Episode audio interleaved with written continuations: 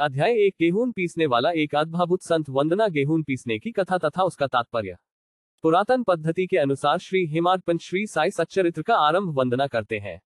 प्रथम श्री गणेश को साष्टांग नमन करते हैं, जो कार्य को निर्वित समाप्त कर उसको यशस्वी बनाते हैं कि साई ही गणपति है। फिर भगवती सरस्वती को, जिन्होंने काव्य रचने की प्रेरणा दी और कहते हैं कि साई भगवती से भिन्न नहीं है, जो कि स्वयं ही अपना जीवन संगीत बयान कर रहे हैं। फिर ब्रहा विष्णु और महेश को, जो क्रमशः उत्पत्ति, सिद्धि और संहार करता है और कहते हैं कि श्री साई और वे अभिन्न है। वे स्वयं ही गुरु बनकर भवसहगर से पार उतार देंगे। फिर अपने कुलदेवता श्री नारायण आदिनाथ की वंदना करते हैं, जो कि कोकण में प्रकट हुए। कोकण वह भूमि है, जिसे श्री परशुराम जी ने समुद्र से निकालकर स्थापित किया था। तत्पश्चात वे अपने कुल के आदि पुरुषों को नमन करते हैं। फिर श्री भारद्रिज मुनि को, जिनके गोत्र में उनका जन्म हुआ। पश्चात उन ऋषियों को जैसे याज्ञवल्क्य भरिगु पाराशर, नारद वेद व्यास सनक, सनंदन सनत कुमार शुक, शौनक, विश्वामित्र वशिष्ठ वाल्मीकि, वामदेव, जैमिनी, वैश्पान नवयोगींद इत्यादि तथा आधुनिक संत जैसे निवृत्ति, ज्ञानदेव, सुपान, मुक्ताबाई, जनार्दन, एकनाथ, नामदेव, तुकाराम, कान्हा, नरहरी आदि को नमन करते हैं। फिर अपने पितामह सदाशिव, पिता रघुनाथ और माता को, जो उनके बचपन में ही गत हो गई थी। फिर अपनी चाची को, जिन्होंने उनका भरण पोषण किया और अपने प्रिय ज्येष्ठ भ्राता को नमन करते हैं। फिर पाठकों को नमन करते हैं, जिनसे उनकी प्रार्थना है कि वे एकाग्रचित होकर कथामृत का पान करें। अंत में श्री सच्चिदानंद सद्रगुरु श्री साईनाथ महाराज को, जो कि श्री दत्तात्रेय के अवतार और उनके आश्रयदाता हैं और जो ब्रहा सत्यम जगनिमथ्या का बोध कराकर समस्त प्राणियों में एक ही ब्रहा की व्यापित की अनुभूति कराते हैं। श्री पाराशर व्यास और शांडिल्य आदि के समान भक्ति के प्रकारों का संक्षेप में वर्णन कर अब ग्रंथकार महोदय निम्नलिखित कथा प्रारंभ करते हैं। गेहूँ पीसने की कथा। सन 1910 में मैं एक दिन प्रातःकाल श्री साई बाबा के दर्शनार्थ मस्जिद में गया। वहाँ का विचित्र दृश्य देख मेरे आश्चर्य का ठिकाना न रहा कि साई बाबा मुँह हाथ धोने के पश्चात चक्की पीसने की तैयारी करने लगे।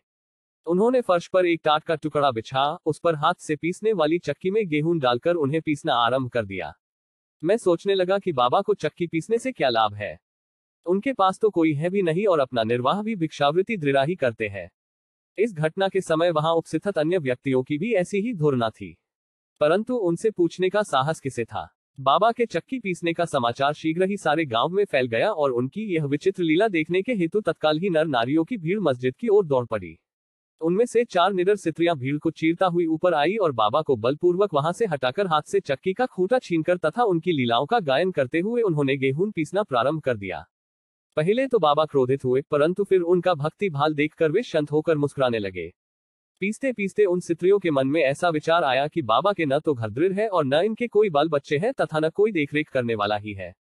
वे स्वयं भिक्षावृत्ति दृढ़ ही निर्वाह करते हैं, अतः उन्हें भोजनादि के लिए आटे की आवश्यकता ही क्या है? बाबा तो परम दयालु है। हो सकता है कि यह आटा वे हम सब लोगों में ही वितरण कर दें। इन्हीं विचारों में मगन रहकर गीत गाते गाते ही उन्होंने सारा आटा पीस डाला। तब उन्होंने चक्की को हटाकर आटे को चार समान भागों में विभक्त कर लिया और अपना अपना भाग लेकर वहाँ से जाने को उघत हुई। अभी तक शांत मुद्रा में निमग्न बाप तत्क्षण ही क्रोधित हो उठे और उन्हें अपशब्द कहने लगे सित्रयो क्या तुम पागल हो गई हो? तुम किसके बाप का माल हड़प कर ले जा रही हो? क्या कोई कर्जदार का माल है, जो इतनी आसानी से उठाकर लिए जा रही हो? अच्छा अब एक कार्य करो कि इस अटे को ले जाकर गाँव की मैंड सीमा पर बिखेर आओ। मैंने शिरदीवासियों से प्रश्न किया कि जो कुछ बाबा ने अभी किया है, उसका यथार्थ में क्या तात्पर्य है? उन्होंने मुझे बतलाया कि गाँव में विशुचिका, हैजा का जोरों से प्रकोप है और उसके निवारणार्थ बाबा का यह उपचार है। अभी जो कुछ आपने पीसते देखा था, वह गेहूँ नहीं, वरन विशुचिका हैजा थी, जो पीसकर नष्ट भ्रष्ट कर दी गई है। इस घटना के पश्चात सचमुच विश्वचिका की संक्रामकता शांत हो गई और ग्रामवासी सुखी हो गए। यह जानकर मेरी प्रसन्नता का पारावार न रहा। मेरा कौतूहल जागृत हो गया। मैं स्वयं से प्रश्न करने लगा कि आटे और विश्वचिका, हैजा, रोग का भौतिक तथा पारस्परिक क्या संबंध है? इसका सूत्र कैसे ज्ञात हो? घटना बुद्धिगम्य सी प्रतीत नहीं होती। अपने हृत्य की संतुष्टि के हेतु इस मधुर लीला का मुझे चार शब्दों में महत्व अवश्य प्रकट करना चाहिए। लीला पर चिंतन करते हुए मेरा हृदय प्रफुल्लित हो उठा और इस प्रकार बाप का जीवन चरित्र लिखने के लिए मुझे प्रेरणा मिली। यह तो सब लोगों को विदित ही है कि यह कार्य बाबा की कृपा और शुभ आशीर्वाद से सफलतापूर्वक संपन्न हो गया। आटा पीसने का तात्पर्य। शिरडी वासियों ने इस आटा पीसने की घटना का जो अर्थ लगाया, वह तो प्रायः ठीक ही है, परंतु उसके अतिरिक्त मेरे विचार से कोई अन्य भी अर्थ है।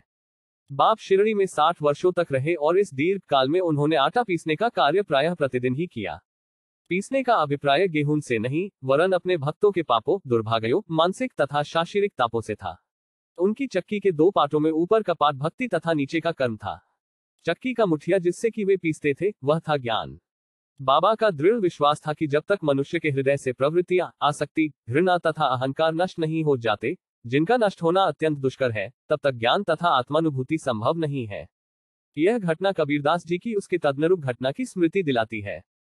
कबीरदास जी एक स्त्री को अनाज पीसते देखकर अपने गुरु निपति निरंजन से कहने लगे कि मैं इसलिए रुदन कर रहा हूँ कि जिस प्रकार अनाज चक्की में पीसा जाता है, उसी प्रकार मैं भी भवसागर रूपी चक्की में पीसे जाने की यातना का अनुभव कर रहा हूँ। उनके गुरु ने उत्तर दिया कि घबराओ नहीं, चक्की के केंद्र में जो ज्ञान रूपी दंड है, उसी को दृढ़ता से पकड़ लो, जिस प्रकार तुम मुझे करते देख रहे हो शव से दूर मत जाओ, बस केंद्र की ही अग्रसर होते जाओ और तब यह निश्चित है कि तुम इस भावसागर रूपी चक्की से अवश्य ही बच जाओगे। श्री सद्रगुरु साइनाथार्पण मस्तु। शुभ भवतु।